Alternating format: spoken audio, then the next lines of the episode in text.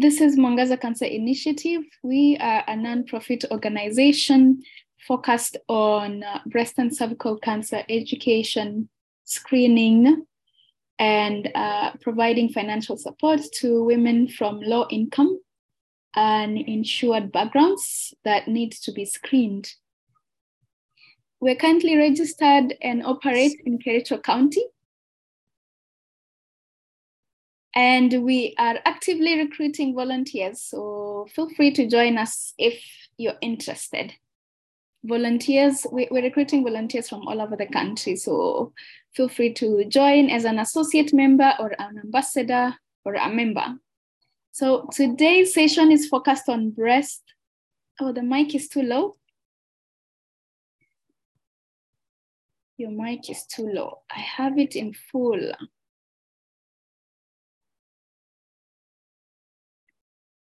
Okay, let me troubleshoot here.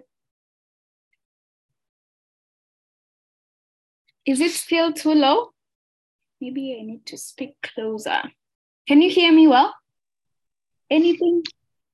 You're still too low. You're still too low. Or maybe it's on my end. I don't know.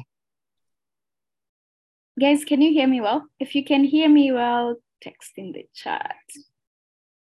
Have you checked the vo your volume, Branham? Yeah, I'm okay. My volume is okay, though. Okay. Uh, Lois, how is it on your end? Oh, Ida said the same thing. Okay, I will stop talking um, and then Lewis can get, carry on since I, people can't really hear me. So again, this is Breast Cancer Awareness Month. So we are going to focus on breast cancer and we'll highlight a few key features of breast cancer and what you need to know. So please, Lewis, Ida, and Branham, the floor is yours.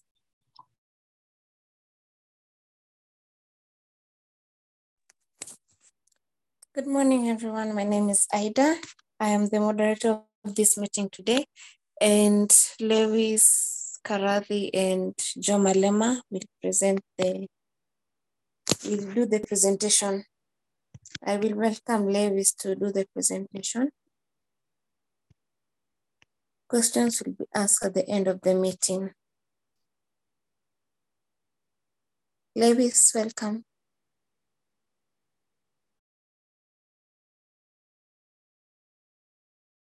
trying to share. I shared. Can you see? Yes. Okay. Thank you so much. Okay, so my name is Lewis Karathi, and uh, I want us to do a, a short presentation on breast cancer. So I'll try to make it as simple as possible for, for us to all understand what we mean. So let's go to the first slide, Joy. So this, this is an introduction. So the breast is, a is an organ we're all aware of now. And uh, it's composed of smooth muscles, fats, glands, lobules, and ducts. And so these are all important when we talk about breast cancer because it, cancer comes from the cells in each of these. So we'll discuss maybe the types of cancer and maybe where they come from. So breasts are more prominent in females because of the hormones of uh, during puberty. Kind of, there's which the commonly the common hormone which affects the breast is estrogen and progesterone, but you also have others like follicle stimulating hormone, luteinizing hormone, prolactin, oxytocin, which come during lactation, and also human placental lactogen. So those are hormones that affect the breast. So when you when you talk about common pathologies of the breasts, we'll have things like mastalgia, which is just breast pain. We have nipple discharge, also have benign disorders like fibroadenomas, which are usually the commonest, and they usually just appear as breast lumps. So most of the ladies will feel a lump when they're bathing and or when they're applying oils and they will notice there's a small lump.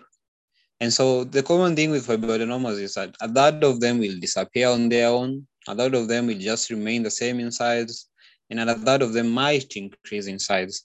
But those are just exist because they are benign and so they just removed and they're usually okay. You can also have other things like breast cysts, mastitis, breast abscesses, and uh, others like galactoceles, is just a collection of milk in the, in the ducts. You can also have gynecomastia, which is commonest in males, which is caused by other pathologies. Common pathologies affecting males causing gynecomastia will be like liver diseases or, or like cirrhosis, obesity, all drugs like digoxin, isoniazid, and uh, antidepressants. Other pathologies you might find maybe ductal ectasia or gigantoma, gigantomastia, which is just another a big name for breast hypertrophy. So those are the common pathologies and the ones I've mentioned, most of them are they're just benign. But now we'll be talking about breast cancer, which is what we are interested in tonight. So breast cancer, by definition, cancer is abnormal and or unregulated cell growth in the breast. And so when you talk about cancer, we are saying it's abnormal or unregulated cell growth in the breast. And we say unregulated because cancerous cells don't follow the normal cell growth. Like cells are supposed to be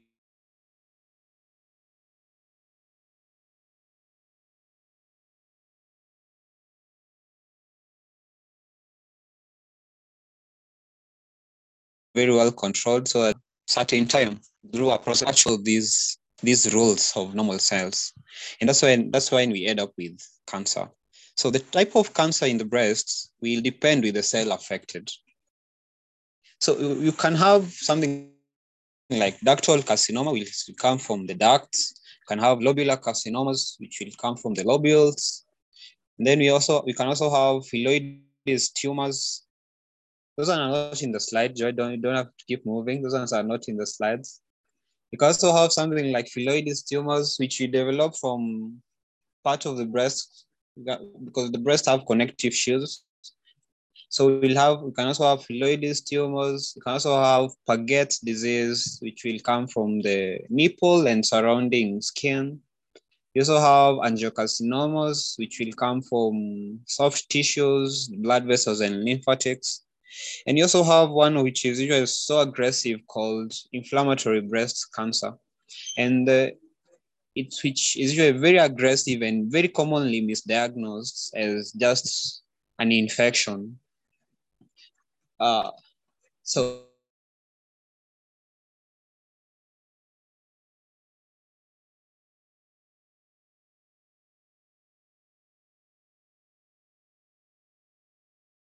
coming from different cell lines can help appreciate the different cancers that affect the breast. So when you talk about breast cancer, there, let's go to let's look at the epidemiology of it a bit. So you can move to the next slide. So when you come to epidemiology, we find that one in eight diagnoses of cancer are usually the breast. So you find it's a very common cancer, which is ranked second in the US and also second in Kenya. The first being CS cervix, which we'll handle sometime later. So it is a very common cancer and affects so many, it's affecting so many ladies. Sometimes they are diagnosed as just benign breast lesions, and then they turn out to be malignant. So it is good to be able to appreciate what is actually happening with us. And now let's look at the risk factors for breast cancer. So when we, when we talk about risk factors, we like classifying them as modifiable and unmodifiable. Modifiable means you can do something about it, non-modifiable meaning you can't do nothing about it. So when you say about modifiable, uh, we talk we are talking most of the time, most of the people affected are nulliparous women. That means women who have never bared a child and women who have never breastfed. Also being uh, getting pregnant above the age of 30. Obesity is also a risk factor when it comes to postmenopausal women. Uh, the fifth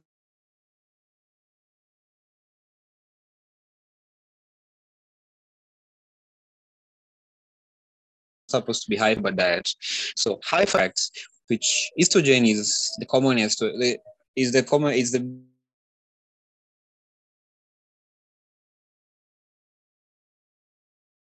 it comes to breast cancer. So when it's even when you talk about nulliparity and women who have not breastfed and women who have not gotten expectant or the use of contraceptives, it's all about the exposure to estrogen. So when you get expectant, you get another hormone which increases, which is called progesterone, and which counteracts the effects of estrogen on the breast. So that's why nulliparity is kind exposure to estrogen with which is not counteracted by anything.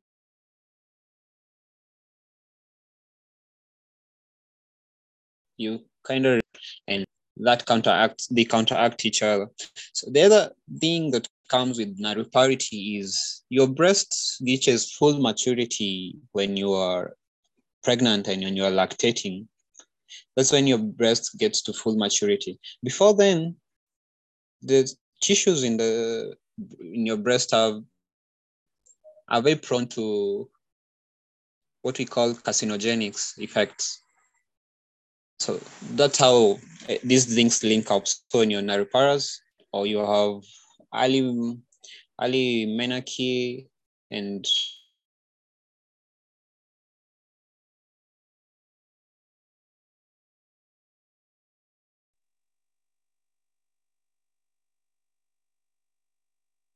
get a to ones estrogen and puts you at risk breast. Other others include cigarette smoking.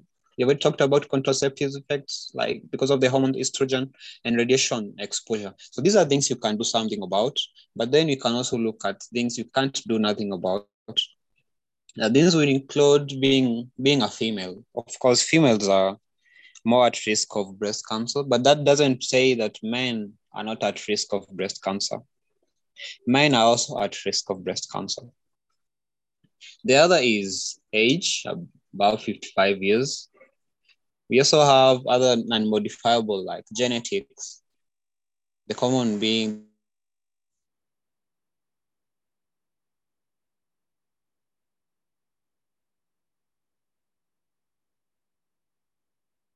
of BRCA1 and BRCA2 past history of breast cancer, especially when you've had cancer.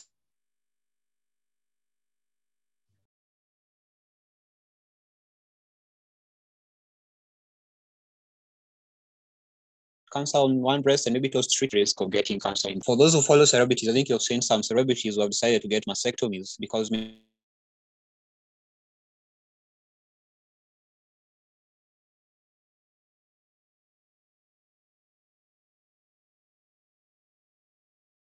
their families. The word is said about includes early menarche. So you get you are at high risk or you're at more exposure to estrogen effects, which puts you at risk of breast cancer. So now having talked about the risk factors, there are there are other things that don't put you at risk of breast cancer, but you might hear them from your friends, like abortions. Abortions, although I'm not condoning abortions, I'm just saying they don't put you at risk of breast cancer.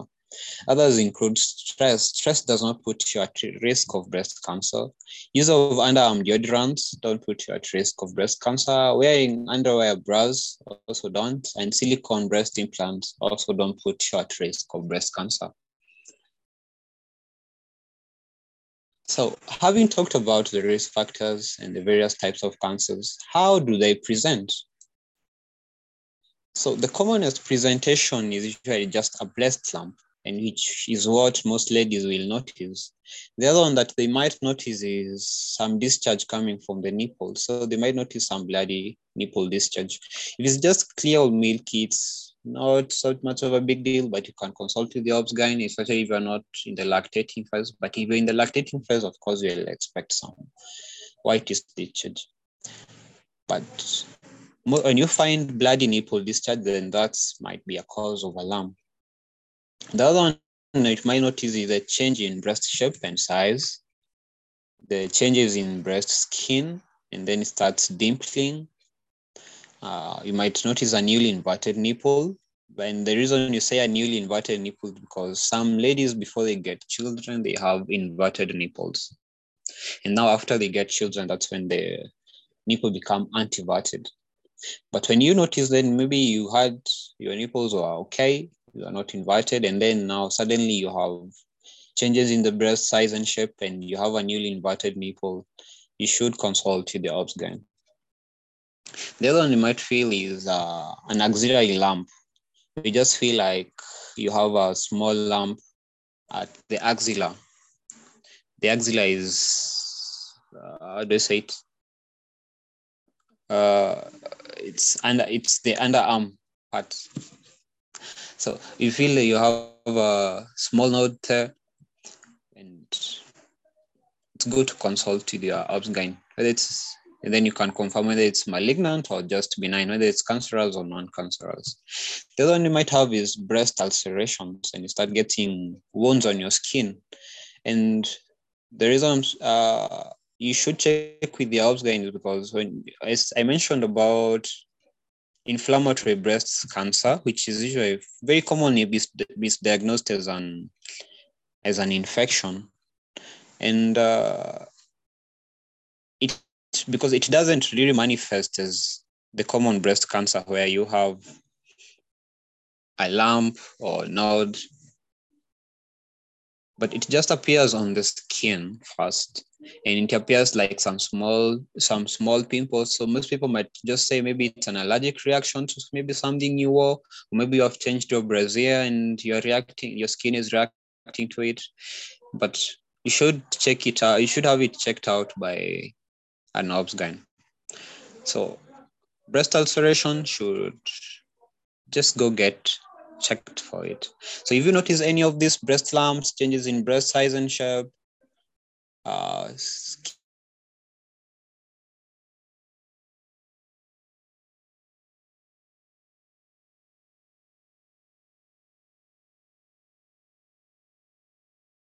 people blood and axillary lump for breast ulceration. So the next slide just shows, just just emphasizes on what I was saying. And then now we can go to what, how do we actually diagnose breast cancer? So the very first one is your self breast examination. And self breast examinations are encouraged. Oh, I'll talk about that later. So we have self breast examination, clinical breast examination, and diagnostic techniques which should be done after the clinical breast examination. So the self breast examination, we encourage everyone to start by the age of 20 years. And the frequency is once a month, a week after you've gotten your, your menses a week after the menses. And the reason we say that is because during your cycle, sometimes you get some small lumps which disappear. So it's it's encouraged you do it. You do it to yourself once a month. You examine your breasts, and uh, one week after your monthly period. So how do we actually examine our breasts? How do you do a self breast examination? And uh, that's why uh, in the next slide, I have a simple way of that should help us know how to examine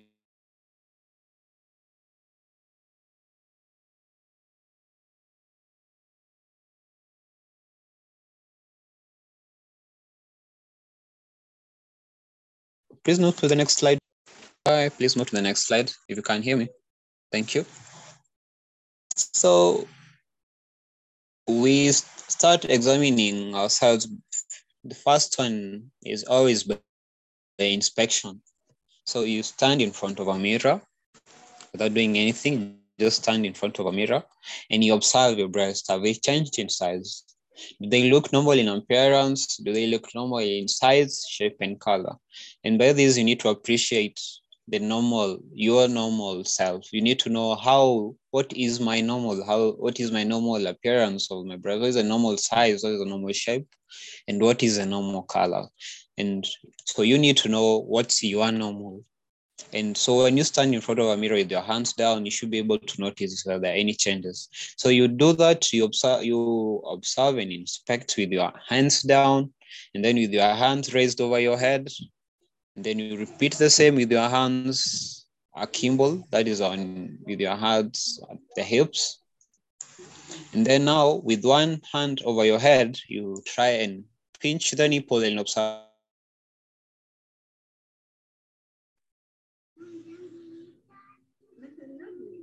And then the next one now after inspection is what we call palpation. So when you talk about palpation, you'll be dividing your breast into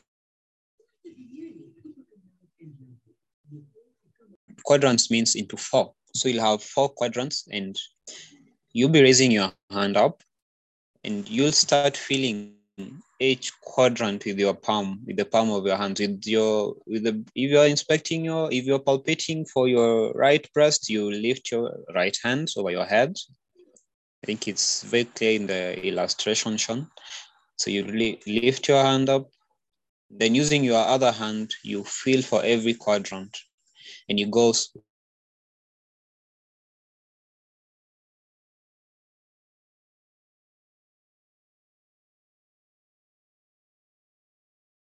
any lump you test and you feel any pulse. And you repeat this also to your contralateral breast. So you do this for both breasts. Standing or seated, you can do that standing or seated. And you can also do that when you are lying down. So you need to move from one quadrant to the next, to the next, to the fourth one. So you can do it systematically so you don't forget or you don't just do it haphazardly.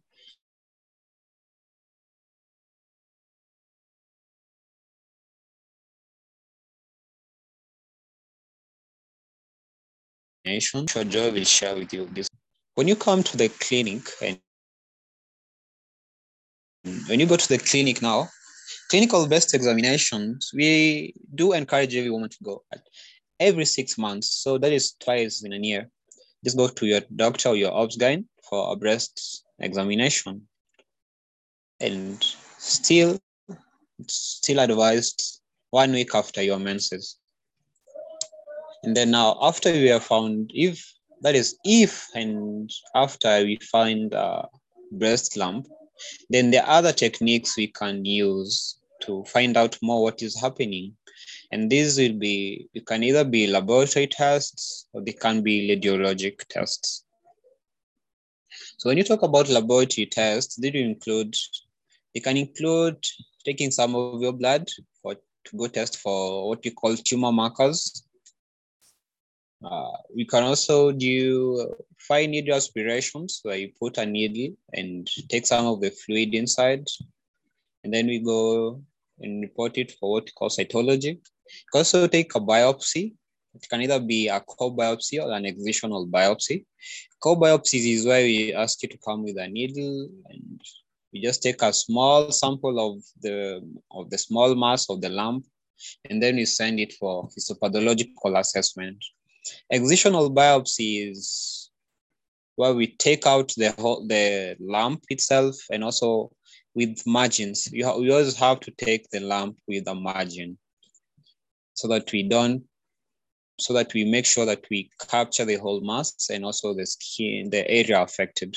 So you can do a core biopsy where you go take a small sample and take it for histopathological uh, assessment, or we can do excisional biopsy where we take out the whole lesion plus part of the normal normal surrounding, and then we also take it for its pathological assessment. The other one we also do is receptor status. And the reason we do this is so that we know after or if we find that maybe it's, it's cancerous, is it something that responds to hormones? And this will include estrogen and progesterone and also what we call HER2. So HER2 actually, HER2 is human epidermal growth factor receptor 2. So we also have to find out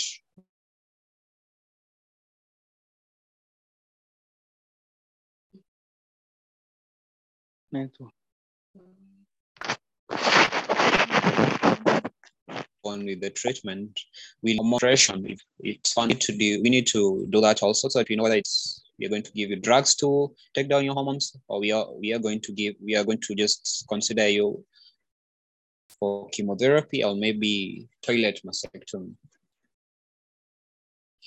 The other radiological tests done, the common ones include breast ultrasound and mammograms. Ultrasounds are advised for ladies below 35 years and mammograms are usually commonly done for women above 35 years, and that is in Kenya. I'm not sure. I'm not sure about the United States. So those are the ones that will commonly be done if there's a breast lump, an ultrasound, and a mammogram. And then you can also have chest X-rays and a CT scan also. So this will help us be able to visualize what is happening in the breast so that as you, so that we are able to plan for the treatment of, of whatever it is. So when it comes to the treatment, and maybe the diagnosis you've gone, you've done the you've taken for it's a pathological assessment of the cytology, and maybe it's confirmed a patient has breast cancer. Then we need to go to the immediate ways of treatment. How do we treat the patient? How do we treat you now? So the treatment is always determined by the stage of the disease. If it's still within the breast, then prognosis is usually very good. That's why you say prognosis is best for stage one and stage two when it's still within the breast. So in early stages, breast cancer can always be treated. And surgery is always the main treatment option. And with it, we can always consider doing new neoadjuvant radiochemotherapy to help reduce the size of the tumor and also reduce the blood, the blood flow to the breast so that we are able, so that the, the tumor shrinks and the blood vessel shrinks so that we have, uh, so there's an easy time when it goes to excision. So you can have chemotherapy and radiotherapy before surgery. And you can also have it after the surgery so that we decrease the risk for cancer recurrence. But unfortunately, for stage three and stage four, the only thing you can be offered is palliative care. So we do need to catch the cases of breast cancer as early as possible. So it's good not to ignore if you feel a breast lump as high as possible and it's not going away, it's good to follow up with the ops OBGYN. Yeah, it's also good not to ignore what you feel. If you feel there's something wrong, it's good to take care of yourselves. So get up, do your do your self assessment once a month, and also get get a clinician or a doctor to do a clinical breast exam every six months. So the treatment involves mastectomy, whereas for surgery, it will involve mastectomy, and the common is usually now modified breast mastectomy. I know some of you just go googling to see what I mean by that, which is okay. So surgery is a main treatment option, which is both for male and for female, because we also said male, male or men can also get breast cancer. So the main treatment option is surgery, but you can also get drugs. We, we talked about hormone receptors. So if we find that you you do have hormone receptors for estrogen, progesterone, and HER2, can get drugs to help reduce these effects of the effects of these hormones, which reduce the growth of uh, how fast the cancer is growing. So with that, I think I'm done. It was a I know it was a short presentation, but I hope you got the main points to the presentation. So if you've been with us, There's a last slide I put there, each one, reach one. Make sure you share with someone.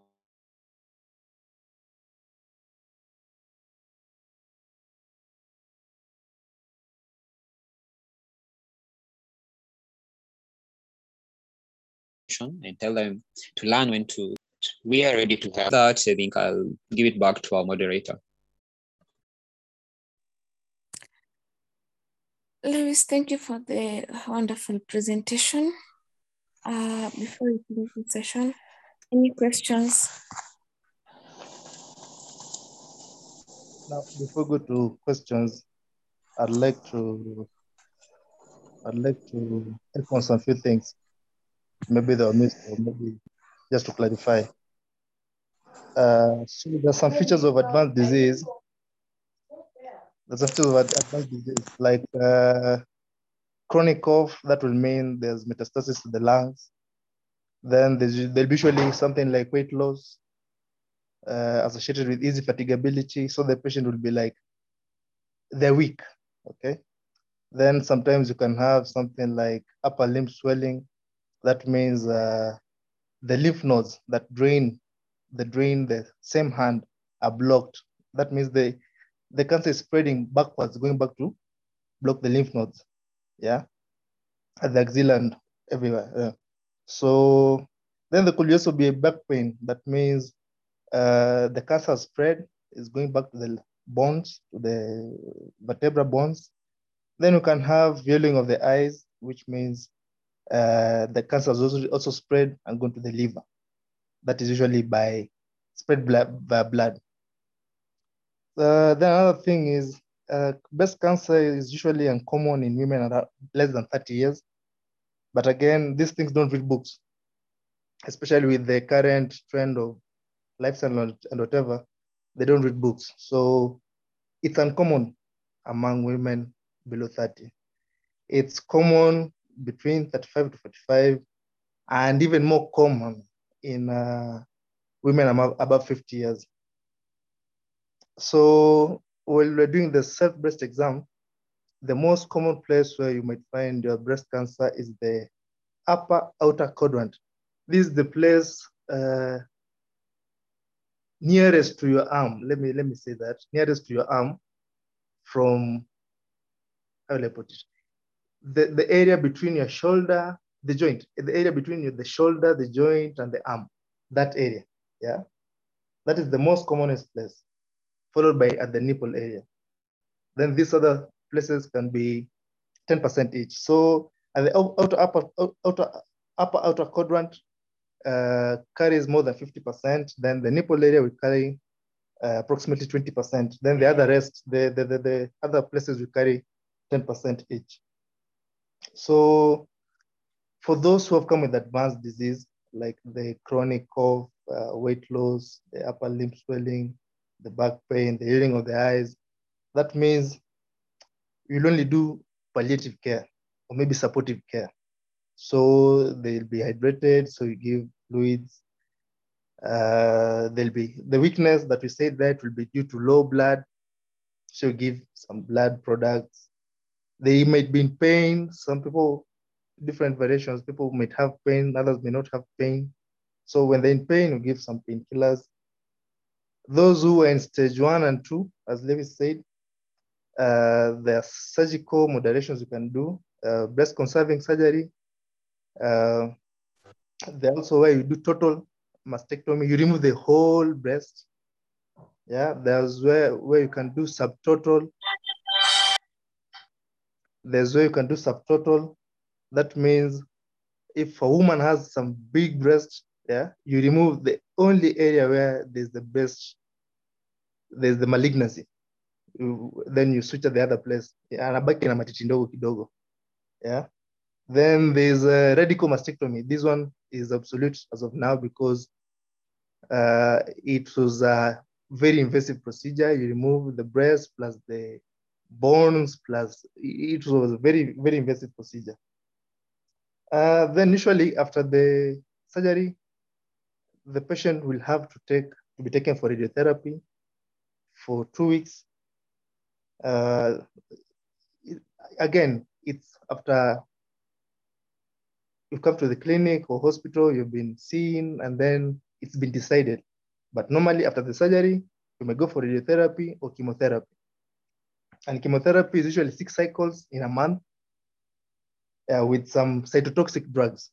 Yeah, not drugs that you might want to take on a regular day. Yeah. So the prevention majorly is uh, do your self-breast exam, then have an annual evaluation annually. So that that means once a year you visit hospital, you visit a gynae, you visit a doctor, you visit a surgeon. They do the breast exam for you.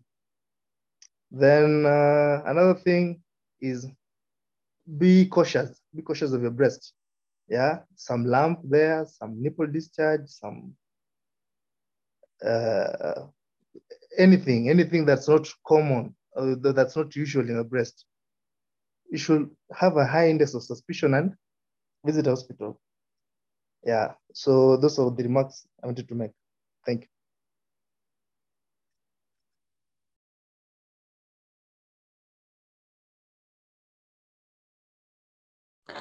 Well, thank you for the addition. After this, is there any question?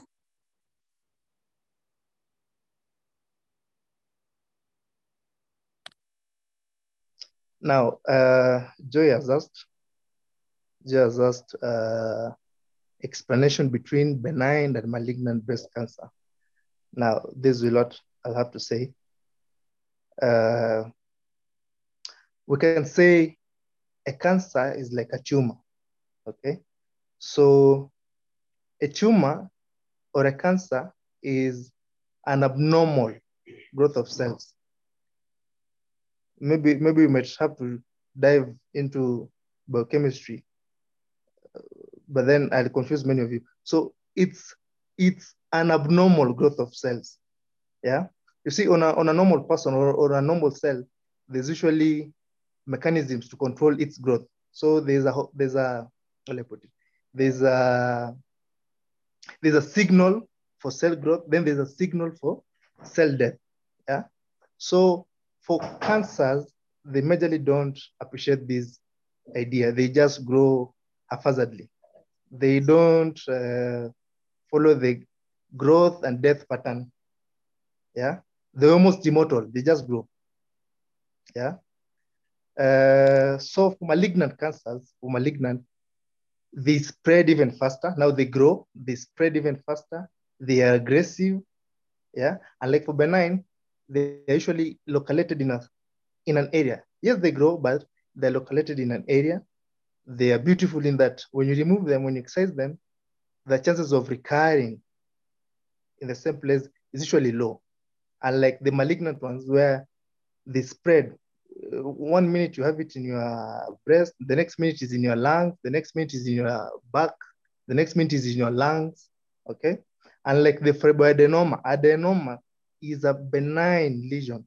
It's just a lump inside the breast, something like that.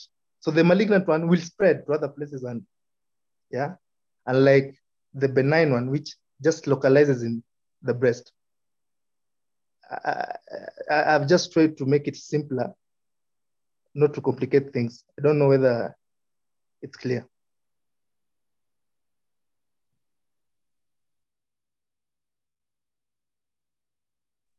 Well, any other question? Please feel free to ask questions.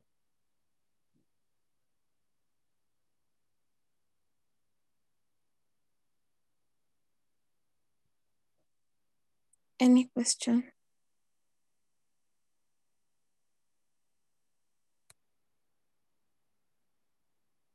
No, not a question, but an add-on.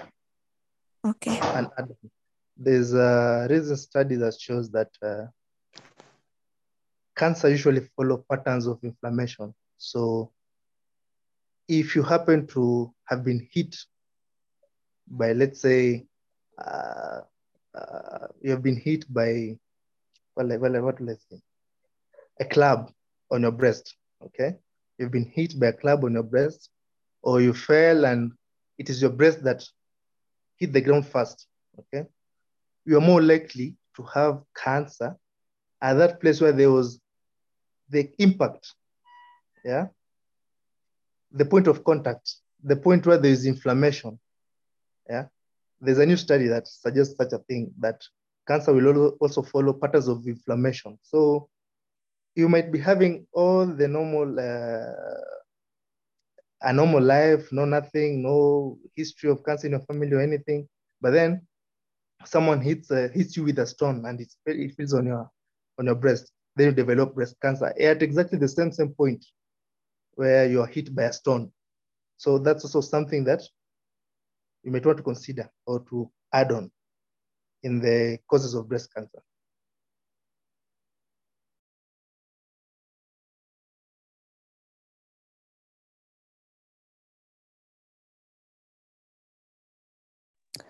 Uh, Malema, please explain the question in the chat. There's a question in the chat.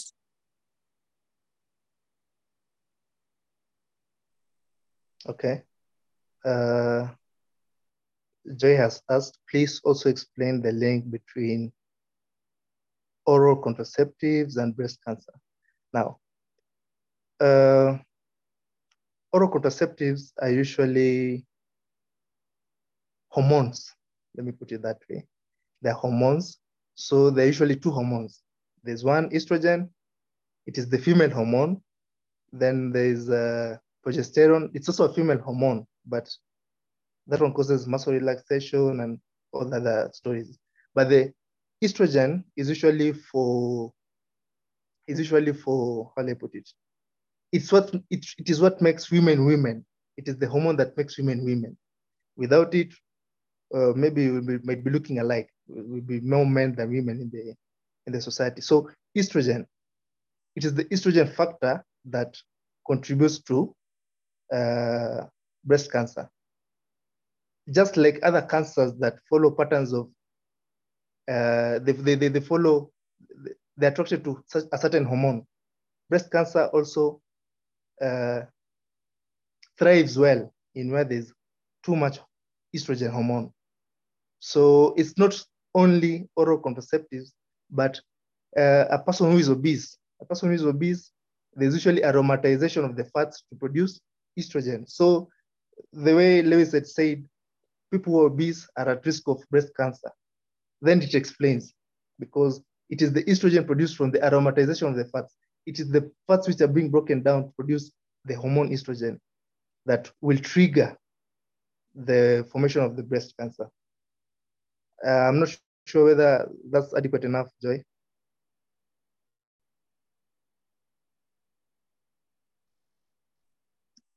Uh, I see Joy also wants me to mention something. I'll still say repeat as Malema said. That's why you talked when you talked about risk factors. The same way we are saying about taking contraceptives, which are synthetic hormones. The same way we saw we talked about having early menarche and late menopause, which will put you at greater risk or more exposure to these increased hormones. Because when you have an early menarche, means you've started your reproductive age, so you're producing estrogen, your estrogen hormones, which makes you more of a woman, as Malema, Malema said. And also late menopause means you're still being exposed to high amounts of these hormones, which reduce in amount when it comes to menopause. So That's why even having what we call hormone replacement therapies in menopausal, postmenopausal women also puts them at risk of breast cancer because now you're also being exposed to these hormones. So it's all about usually uh, it's it's about hormones. It's the same way we say CA prostate in men is usually because of testosterone hormone. So it comes also to women where you say now CA breast is because of exposure, is because of increased exposure to estrogen. So it's all about exposure to estrogen, which is being it's the highest culprit. It's our main culprit. Yes, Joy. I hope I've covered that well.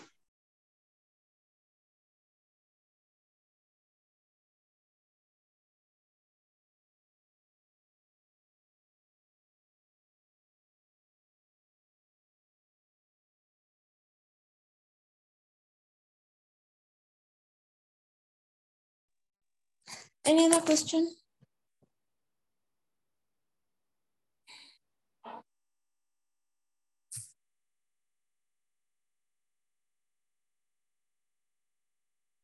Since there's no question, I will hand the meeting over back to Joy.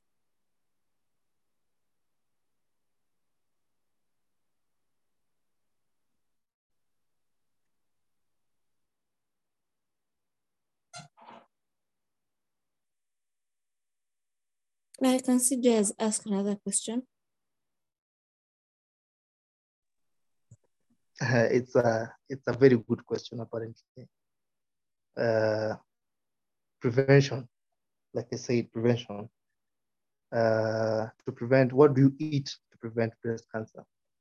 So one thing is uh, most of the food in the urban areas is processed and uh, not healthy. That's what I'll say. What we think it's healthy is not healthy. Yeah. So the urban food, the urban food that we eat on a daily basis that makes us fat, yeah, could be the main culprit here. So if you can avoid the urban food, the chips, uh, what, what, what, what else? The chips, uh, the processed things, the chips, the, the plenty of sodas we take, the sugars, eh? everything that makes us fat. Yeah. So if we can avoid everything that makes us fat and go to organic things, the foods that uh,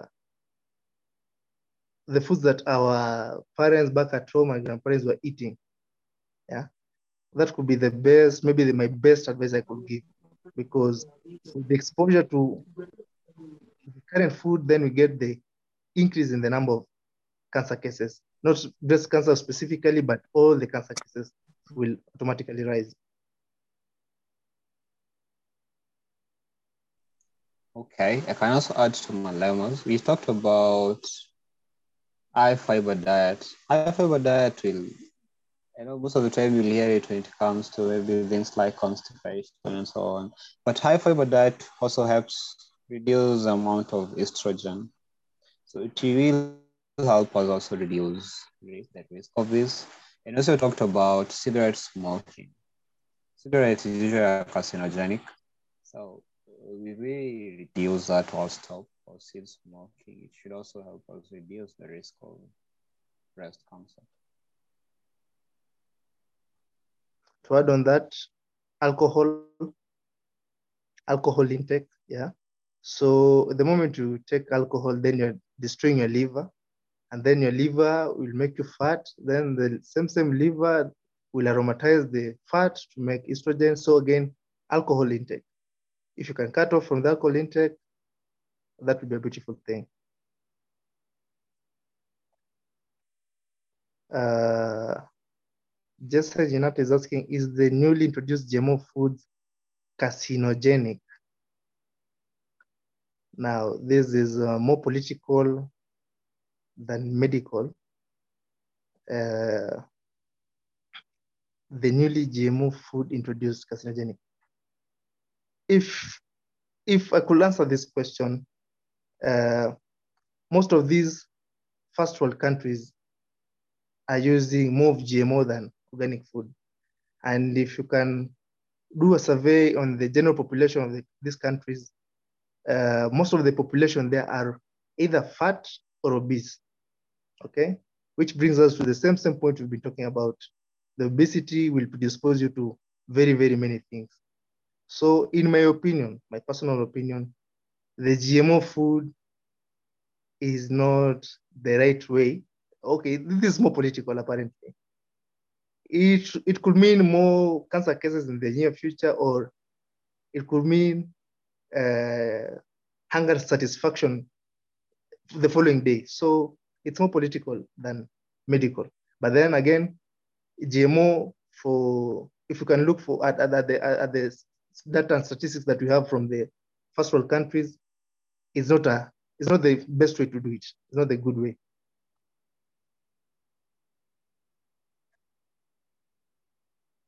Because again, those first world countries have more cancer cases than what we have now. And the new, the new uh, numbers in cancer cases in Kenya or Africa is because we're trying to copy, we're trying to emulate what the first world countries are doing by eating the fast foods and everything. So it could generally mean, yes, they're carcinogenic, but again, I don't want to get into that. I don't want to get into that. So what is aromatization? Aromatization is uh, conversion. It's like conversion. So a person is obese, uh, a person is obese, it means he'll have more fats, yeah, fats in the, now a person is obese will have fat in the following areas. One, in the anterior abdomen, okay, the pot belly, the anterior abdomen. Then for women, it's common that we find their arm, yes, their arm is usually big. Then again, for women, you'll, you'll find that, oh, also for men, find that they have big buttocks. Then you'll also find that some of the fats will be stored in the breast. So for men, you'll find the gynecomastia. Yes. For women, it will just be a big breast with a lot of fats in it. So for aromatization means the fat, yes, the fat is taken up by the liver. It is converted into a hormone. It is a complex process. First, the fat is taken up by the liver, converted into testosterone, then the testosterone is then converted into estrogen. So it is a fat molecule being converted into a hormone. Yeah, so that's why the obesity thing comes in. I hope that's clear, Joy. Yes, thank you. Mm, welcome.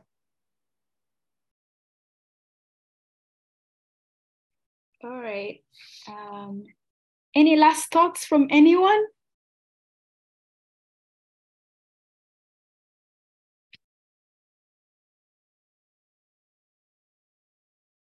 Okay, thank you so much, Lewis, uh, Branham, and Ida. This was a great session. Thank you for explaining all the hard med medical terms that we may, that we don't easily or normally encounter in our day-to-day lives. Um, I hope everyone enjoyed the session. So again, if you joined late, this is uh, Cancer Initiative, and our focus is on breast and cervical cancer, education, screening, and provision of partial financial support to women from low income and insured uh, backgrounds. So uh, again, we are always recruiting volunteers. So please feel free to join our organization if you're interested. I will post uh, my email here, but we have our organization's email. So if you have any questions, feel free to ask me, and then I'll forward your information to our recruitment coordinator. This, this month and in the next few months, we will be helping women from Kericho County who need to get screened, not really, who need to get biopsies or ultrasounds for on their breast tissues because of suspicious breast cancer. We are providing 50% financial support. So if you have any or you know of anyone who is in need of such support, please refer them to us. Mwangaza team, anything that I forgot or any AOBs before we close?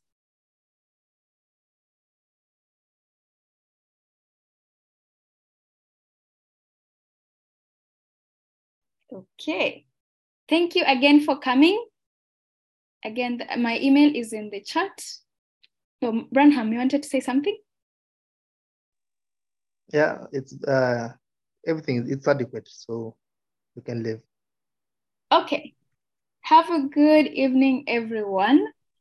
Uh, take a picture of the email address I just sent on the chat if you have a question. Yeah, thank you. Asante. I'm going Thank to stop you. recording now.